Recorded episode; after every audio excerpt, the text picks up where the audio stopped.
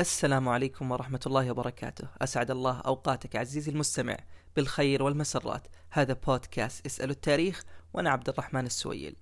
يسعدني ويشرفني اشتراكك في البودكاست ومشاركة الحلقة وإبداء آرائك ومقترحاتك. تخيل معي هذا الموقف. أن تكون في مدينتك مع عائلتك تعيش بكل أمان وراحة واستقرار وفجأة يأتي مجموعة أشخاص يأخذونك أنت وأهلك ويضعونكم في سفينة. هذه السفينة ضيقة جدا. الهواء فيها شبه معدوم بسبب كثرة الأشخاص اللي موجودين معك ولا يوجد فيها لا ماء ولا طعام لأشهر طويلة. وفجأة تجد نفسك في مكان هذا المكان هو سوق حتى يتم بيعك أنت وعائلتك. طبعا راح تكون جدا سعيد. إذا كنت أنت وعائلتك تم بيعكم لنفس السيد أو المالك. هذه الحادثة اللي قاعد أقولها لكم الآن هي ليست خيال. هذه الحادثة كانت لعدد كبير جدا من الأفارقة اللي كانوا يسكنون في القارة الأفريقية ما بين عام 1500 ميلادي إلى عام 1850 ميلادي. في هذه الفترة قرابة عشرة مليون أفريقي أو أسود تم أخذهم من قراهم ومدنهم ووضعهم في سفن جدا ضيقة لا هواء لا ماء لا غذاء. هذه العملية تعرف بالتاريخ باسم تجارة العبيد وكان الهدف منها باختصار أنه قارة أمريكا الشمالية وخصوصا دولة أمريكا. عندهم مزارع جدا كثيرة ويحتاجون إلى عمال يشتغلون فيها. فقرر الأمريكان أنهم يذهبون إلى أفريقيا ويأخذون هؤلاء السود ويضعونهم في سفن ويتوجهون إلى أمريكا. وهناك يتم بيعهم إلى الملاك البيض ويشتغلون هؤلاء آه، الأفارقة في مزارعهم. والمحزن في هذه القصة أنه مئات من الألوف من هؤلاء السود ماتوا قبل أن يصلوا إلى أمريكا. والمحزن أيضا أنه عائلة كاملة تتكون من أب وأم وأطفال يذهبون إلى أمريكا ويتم بيعهم في السوق فيتم تفرقة الزوج عن زوجته وتفرقة الأطفال عن والديهم ومشاعر جدا مؤلمة وحزينة بتفرق هذه الأسرة والسبب للأسف ليس له أي مبرر. طبعا ممكن يتبادر إلى ذهنك هذا السؤال أنه ليش هؤلاء السود أو الأفارقة ما قرروا المقاومة أو قرروا على سبيل المثال الهروب؟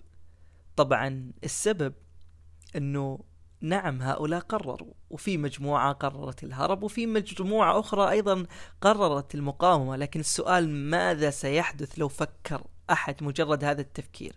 طبعا إما أنه يمسكونه ويضربونه ضرب جدا مبرح وشديد ويخلونه عبرة لغيره أو أنهم يقتلونه.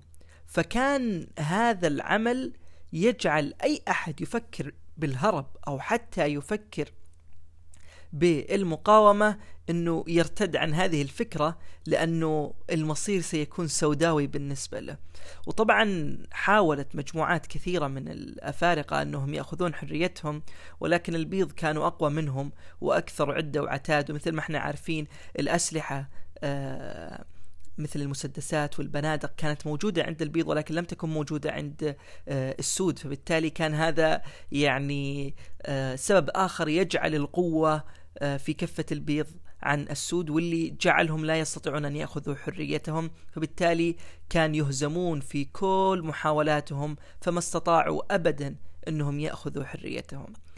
المضحك للأمانة في هذه القصة أنه يعني آه، في في سنة 1771 لما استقلت الولايات المتحدة الأمريكية كان في الدستور مكتوب هذه العبارة أن الرجال والنساء متساوين وكلهم أحرار. وين المشكلة؟ المشكلة أن الذين كتبوا هذه العبارة والذين وقعوا عليها يملكون عبيد.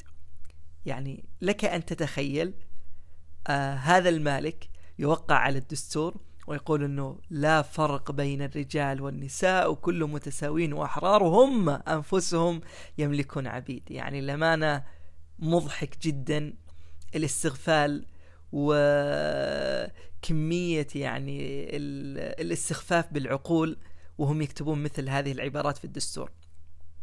عموما آه مع مرور الوقت كان كثير من هؤلاء الأفارقة اعتنقوا النصرانية بحكم أن ملاكهم نصارى فكانوا يذهبون إلى الكنيسة والمحزن إنهم كانوا يسمعون في في في الكنيسة كلام جدا مختلف يستمعون إلى إنه البيض والسود الرجال والنساء كلهم سواسية في عين الرب. فكان هذا السؤال محير لهم لماذا طيب تستعبدوننا؟ دام كلنا أحرار وكلنا سواسية في عين الرب. طبعا استمر هذا الحال إلى فترات جدا طويلة حتى عام 1806 في هذا العام بريطانيا حرمت التجارة بالعبيد سواء شراء أو بيع. طبعا بعدها بسنة قررت الولايات المتحدة الأمريكية أنها أيضا تحرم تجارة العبيد ولكن في هذه اللحظة الولايات الجنوبية في أمريكا كان لها رأي آخر. فما زالت الولايات الجنوبية في أمريكا آه، مستمرة في تجارة العبيد بحكم مثل ما ذكرنا سابقا أنهم يحتاجونهم في مزارعهم.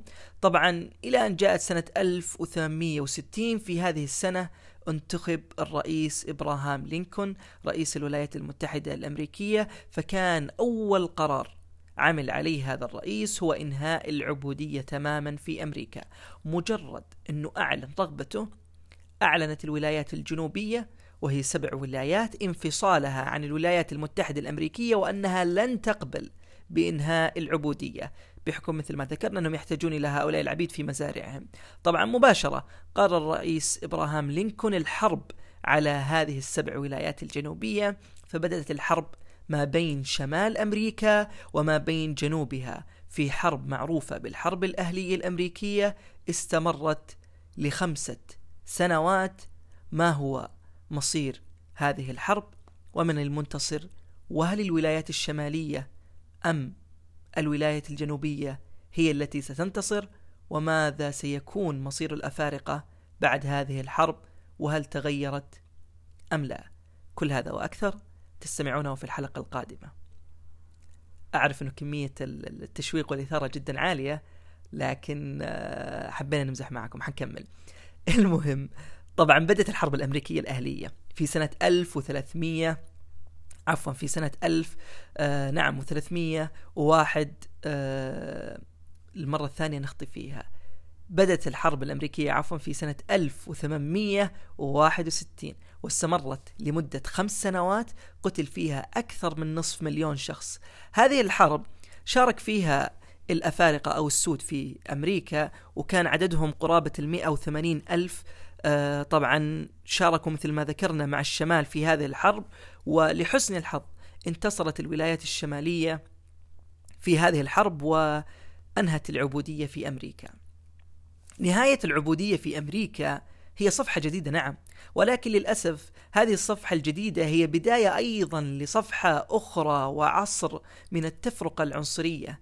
أي نعم انتهت العبودية تماما من أمريكا لا بيع ولا شراء في العبيد ولكن بدأ عصر جديد وهذا العصر هو السوداوي هو عصر التفرقة العنصرية. فأصبح أغلب الولايات المتحدة الأمريكية يوجد فيها مدارس للبيض ومدارس للسود مطاعم للبيض ومطاعم للسود. محلات للبيض ومحلات للسود وأصبح كل شيء في هذا البلد يوجد فيه تفرقة عنصرية ما بين البيض وما بين السود. وللأسف استمرت لفترات جدا طويلة وتعاملات جدا صعبة.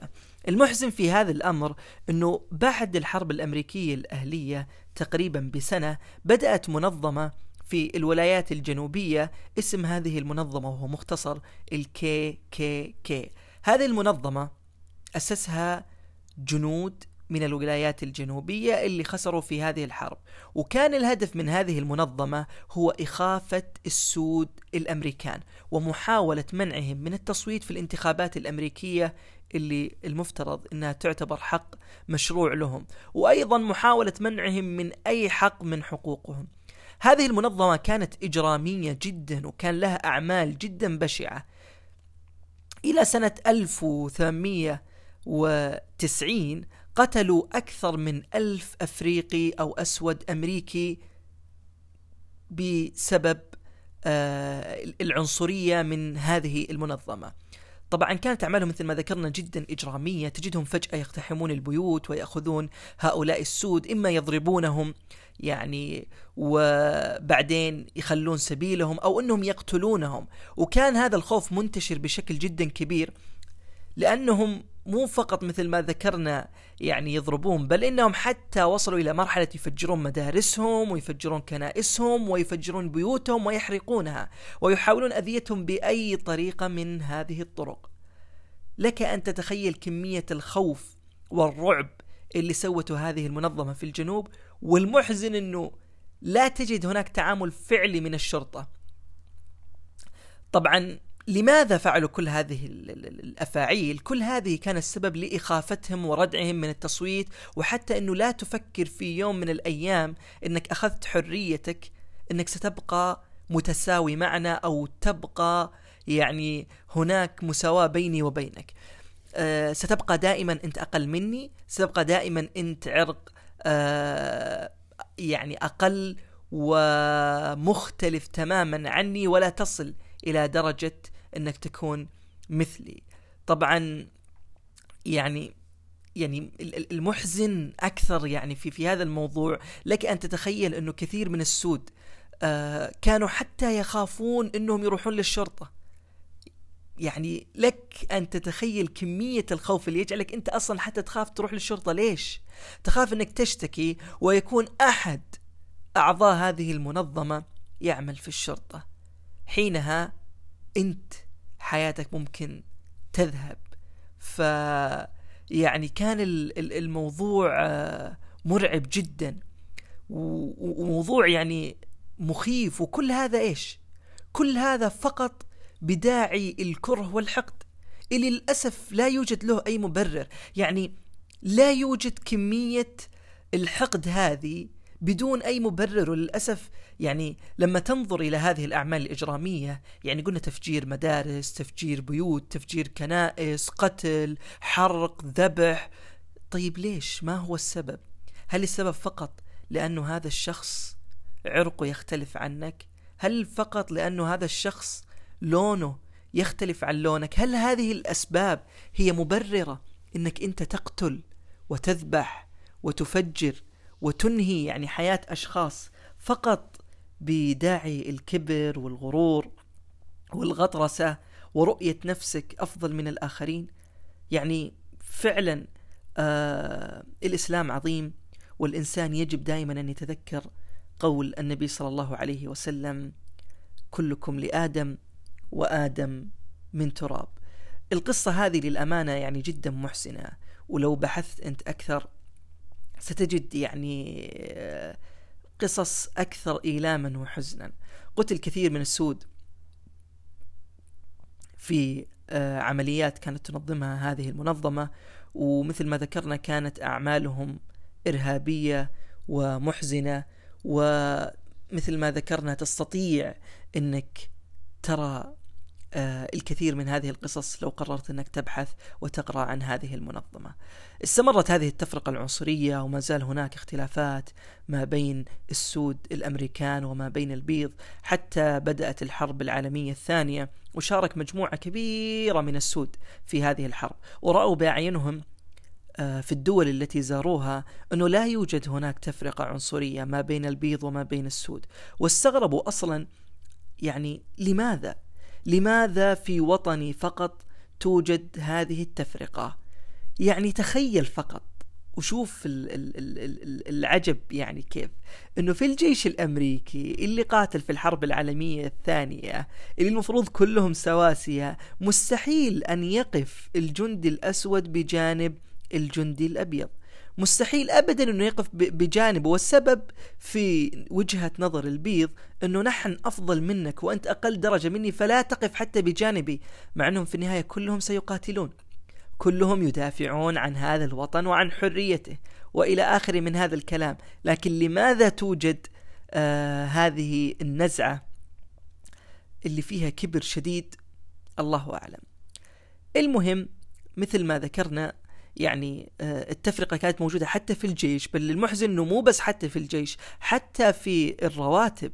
البيض رواتبهم مختلفة تماما عن السود حتى لو كانوا في نفس الوظيفة. إلى هذه الدرجة تفرقة عنصرية في كل شيء. فخلال هذه المرحلة صارت أحداث جدا كثيرة وبدأت حقبة الستينات الميلادية. في هذه الحقبة بدأت أحداث جديدة. في هذه الحقبة ستتغير أمور جدا كثيرة وفيها أبطال جدا كثر. إحنا اليوم ما راح نركز على كل الشخصيات اللي, اللي كان لها أثر كبير في تغيير الشارع الأمريكي وتغيير العنصرية والتفرقة في أمريكا. إحنا راح نركز عن شخص واحد. هذا الشخص لمع نجمه في في في سماء آه، المحاربة ضد التفرقة والعنصرية. هذا الرجل اسمه مارتن لوثر كينج هذا الشخص ومجموعة معه سيغيرون وجه أمريكا إلى وجه مختلف تماما. مارتن لوثر كينج عندما كان طفل كان يمنع من اللعب مع الأطفال البيض وكان هذا الشيء له أثر كبير على نفسه. ومين كان سبب المنع؟ هل هم والداء مارتن لوثر كينج؟ لا طبعا. هم أمهات وآباء الأطفال البيض. كانوا يمنعون أطفالهم من أنهم يلعبون مع السود والسبب مثل ما ذكرنا كمية العنصرية الموجودة في البيض خلال تلك الفترة. لك أن تتخيل كمية الألم اللي عاشه هذا الطفل وهو يرى أن الأطفال البيض يتجنبون اللعب معه ولا يعرف ما هو السبب. يعني هل هو نقص مني؟ هل هو عيب فيني؟ ولكنه كان دائما يتذكر قول أمه أنه لا تجعل هذه الأشياء تؤثر عليك ولا تجعل نفسك في يوم من الأيام أنك تشعر أنك أقل من البيض فأنت لا تقل عنهم في أي شيء. طبعا مارتن لوثر كينج أيضا شاهد والده كيف كان يقف ضد العنصرية والتمييز الموجودة في أمريكا. يعني مرة من المرات ضابط شرطة أوقف آه، أب مارتن لوثر كينج وكان مارتن لوثر كينج موجود في السيارة مع أبوه. طبعا الشرطي من باب التحقير والإهانة والتقليل قال يعني لوالد مارتن لوثر كينج كلمة يا ولد أو يا صبي طبعا ماذا فعل والد مارتن لوثر كينج حاول يصحح للشرطي إنه أنت أخطأت. أنا الرجل والوالد وهذا الطفل أو الصبي هو ابني مارتن. مع إنه كان يعلم إنه هذا الشرطي كان يقصد الإهانة والسخرية والتقليل منه لكن حاول يوضح له حتى أيضا يعني يحاول إنه يقف ضد هذه العنصرية والتمييز. أيضا مرة من المرات ذهب مارتن لوثر كينج إلى محل آه، للأحذية وانت بكرامة مع والده وطلب منهم الموظف إنهم يجلسون في الخلف. والسبب إنه سيقدم الخدمة للبيض في الأمام. طبعا رفض والد مارتن لوثر كينج وقال له إما إن إحنا راح نشتري منك وحنا في مكاننا هذا وتخدمنا إحنا جايين بفلوسنا أو إن لن نشتري منك. طبعا ستعرفون الإجابة. خرج آه والد مارتن لوثر كينج وابنه معه من المحل آه مباشرة وكان يردد أنه ما يهمني كم من الوقت راح أعيشه مع هذا النظام ما دام هذا النظام موجود وقائم على التفرقة أنا سأناضل في الكفاح ضد هذا النظام. طبعا إلى أن جاءت سنة 1955 طبعا في هذه السنة مارتن لوثر كينج يعني أصبح رجل كبير وتخرج من الجامعة. في هذه السنة إيش اللي كان مميز؟ دخلت سيدة من السيدات اسمها روزا إلى أحد الحافلات. طبعا جلست في هذه الحافلة ومثل ما أنتم عارفين ال ال البيض يجلسون على اليسار أو يجلسون في المقدمة والسود يجلسون في الخلف أو يمين أو يسار. كان هناك يعني أنه ما يجلسون جنب بعض. تبقى مثل ما ذكرنا موضوع التفرقة العنصرية. طبعا ركبت مجموعة من الأشخاص في هذا الباص إلى أن امتلأ. وفي هذه اللحظة دخل شخص أبيض. المتعارف عليه كان في أمريكا. وهذا الذي ممكن أنت تستغرب منه. لكنه للأسف كان موجود. أنه إذا دخل رجل أبيض ولا يوجد أي كرسي شاغر ويوجد شخص أسود جالس على كرسي يقوم هذا الشخص الأسود من على الكرسي ويجلس الشخص الأبيض. طبعا مثل ما ذكرنا روزا كانت جالسة دخل رجل أبيض حاول أنه يقيمها من مكانها رفضت تماما أنها تقوم من مكانها أوقف صاحب الباص أو الحافلة آآ آه، آآ آه، الباص أو الحافلة أوقفها وطلب الشرطة جاءت الشرطة وألقت القبض على روزا بتهمة مخالفة القانون. تخيل يعني بس هذا الموقف موقف عجيب غريب يعني ممكن لو قلت لأحد هذا الموقف يمكن ما يصدق. المهم من هذه الحركة قامت مظاهرات كثيرة قادها أيضا مثل ما ذكرنا مارتن لوثر كينج وأمر. طبعا مارتن لوثر كينج حتى نفهم كان دائما يدعو إلى السلمية وإلى عدم العنف وتأثر بهذا الشيء من غاندي في آه، الهند. المهم أنه طالب آه، آه، أنه السود يقاطعون هذه الشركة شركة الباصات اللي كانت تعزز لمفهوم العنصرية والتفرقة. والسبب إنه طالب بهذا المنع إنه السود كانوا يشكلون تقريبا 70% من الزبائن لهذه الشركة فهم يعني قوة وهم أكثرية وهم قاعدين يكسبون هذه الشركة لكن الشركة هذه ما كانت تحترم رغباتهم طبعا استمرت هذه المقاطعة تقريبا آه ثلاثة و. تقريبا يعني نتكلم إحنا عن ثمانين إلى 83 يوم. إلى طبعا وقتها أصدرت المحكمة العليا في أمريكا أنه آه هذا القانون أو هذا الدستور اللي كان موجود اللي يجعل البيض يجلسون حتى لو كان آه ال ال الأفريقي أو الأسود جالس على الكرسي إنه هذا القانون باطل. و مسألة التفرقة والعزل ما بين المواطنين السود والبيض في وسائل النقل هو غير مقبول وأنه آه يعني هذا يعني باختصار جدا شديد هذا القانون سيبطل والقانون اللي يحل محله هو المساواة ما بين الجميع في وسائل النقل. طبعا كان هذا انتصار جدا كبير حققه مارتن في حربه آه ضد العنصرية وبعدها بسبب يعني هذا النجاح حاولت السلطات إنها تعتقل مارتن لكن لم تجد عليه تهمة إلا تهمة واحدة إنه كان مسرع في طريق آه سرعته كانت 30 ميل في الساعة والمنطقة أقصى سرعة فيها 25 ميل في الساعة كان هذا هو عذرهم فألقوا القبض عليه ودخل إلى السجن ورأى كيف كانت معاملة السود في السجن وكيف إنها حالة جدا آه مزرية. هل انتهت؟ يعني هذه المرحلة يعني آه، مع مارتن لوثر كينج. لا طبعا زاد شعبيته بعد ما خرج كان له تأثير كبير في كثير من الأمور في التفرقة العنصرية إلى درجة أنه حاولت مجموعة أنهم يغتالونه بأنهم ألقوا قنبلة في منزله كانت فعلا خطيرة جدا إلى أنها درجة كانت أنها ستودي بحياة ابن وزوجة مارتن لوثر كينج. طبعا آه أقام يعني مارتن لوثر كينج مسيرات جدا كثيرة لنبذ العنصرية وكان أكبرها اللي شارك فيها حول 250 ألف وكان 60 ألف منهم من البيض اتجهوا فيها إلى آه، النصب التذكاري للينكولن آه، وكانت هذه تقريبا أكبر مسيرة في تاريخ الحقوق المدنية في أمريكا. وهناك يعني ألقى مارتن لوثر كينج خطابه الجميل والرائع المشهور I have a dream. الخطاب هذا اللي قال فيه أنا لدي حلم. إيش كان حلم مارتن لوثر كينج؟ يعني والله العظيم لما تقرأ مثل هذه القصص وتسمع وتشاهد تحزن إنه الطلب اللي طلبه يعني مش طلب كبير أو طلب عظيم أو طلب يعني صعب التحقيق أو طلب يعني طلبه كان بسيط.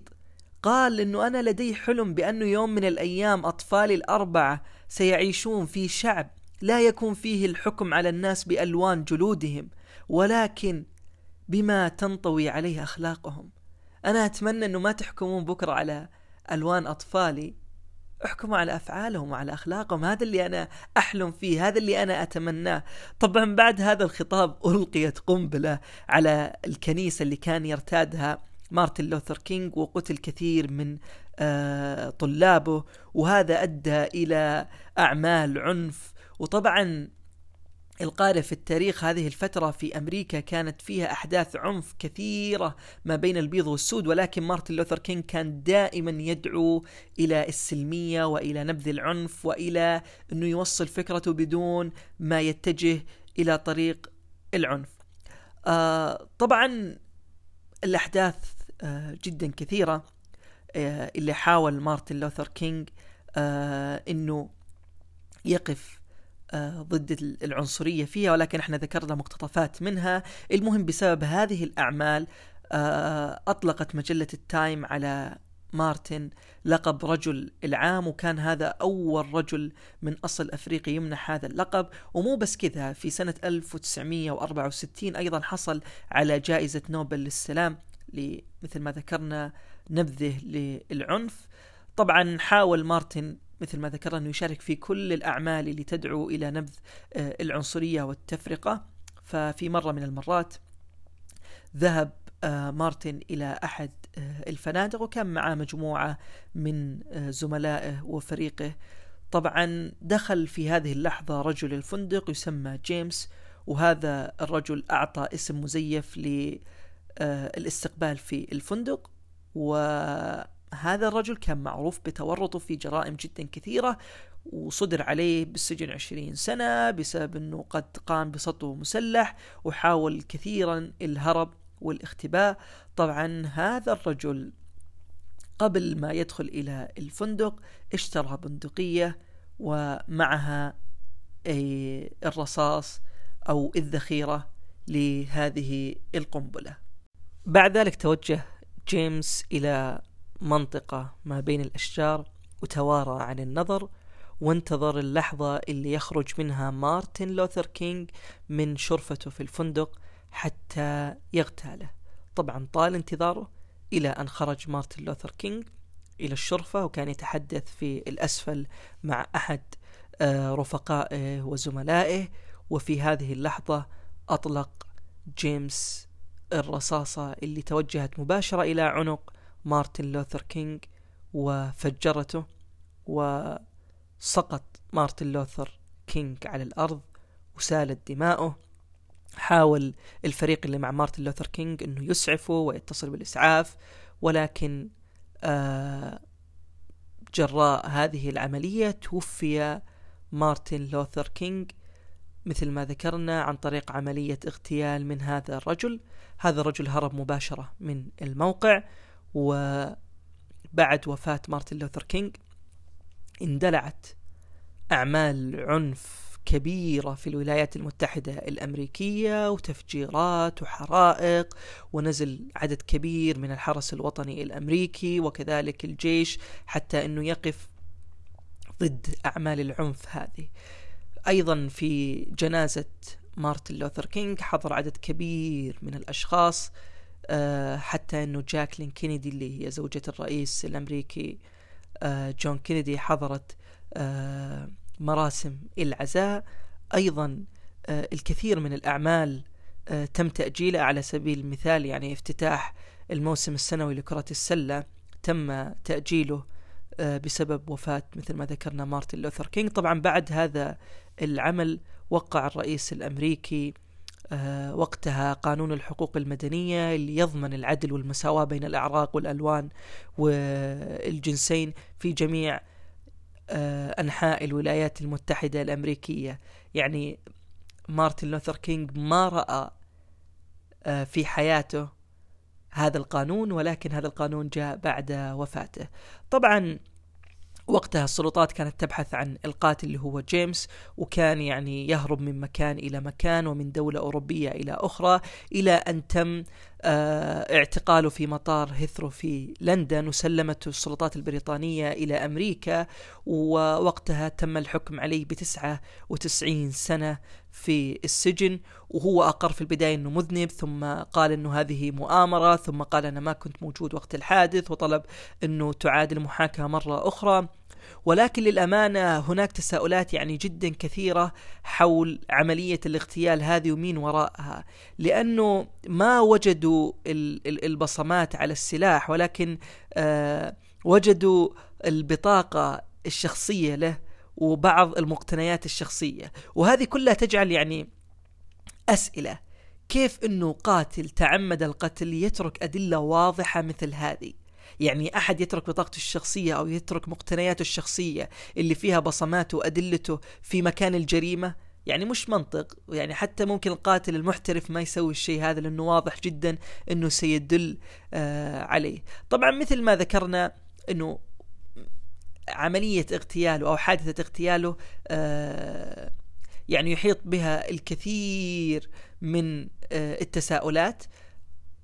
الكثير أيضا يعتبر إنه مارتن لوثر كينج رسالته وهدفه تحققت بعد آه أن وصل باراك أوباما للبيت الأبيض وأصبح أول رئيس أمريكي أسود أو من أصول أفريقية يحكم الولايات المتحدة الأمريكية وأنه هذا هو أكبر دليل على نهاية التفرقة العنصرية في أمريكا. إلى هنا تنتهي رحلتنا وحلقتنا لهذا اليوم. أستودعكم الله الذي لا تضيع ودائعه. كونوا بخير. في أمان الله.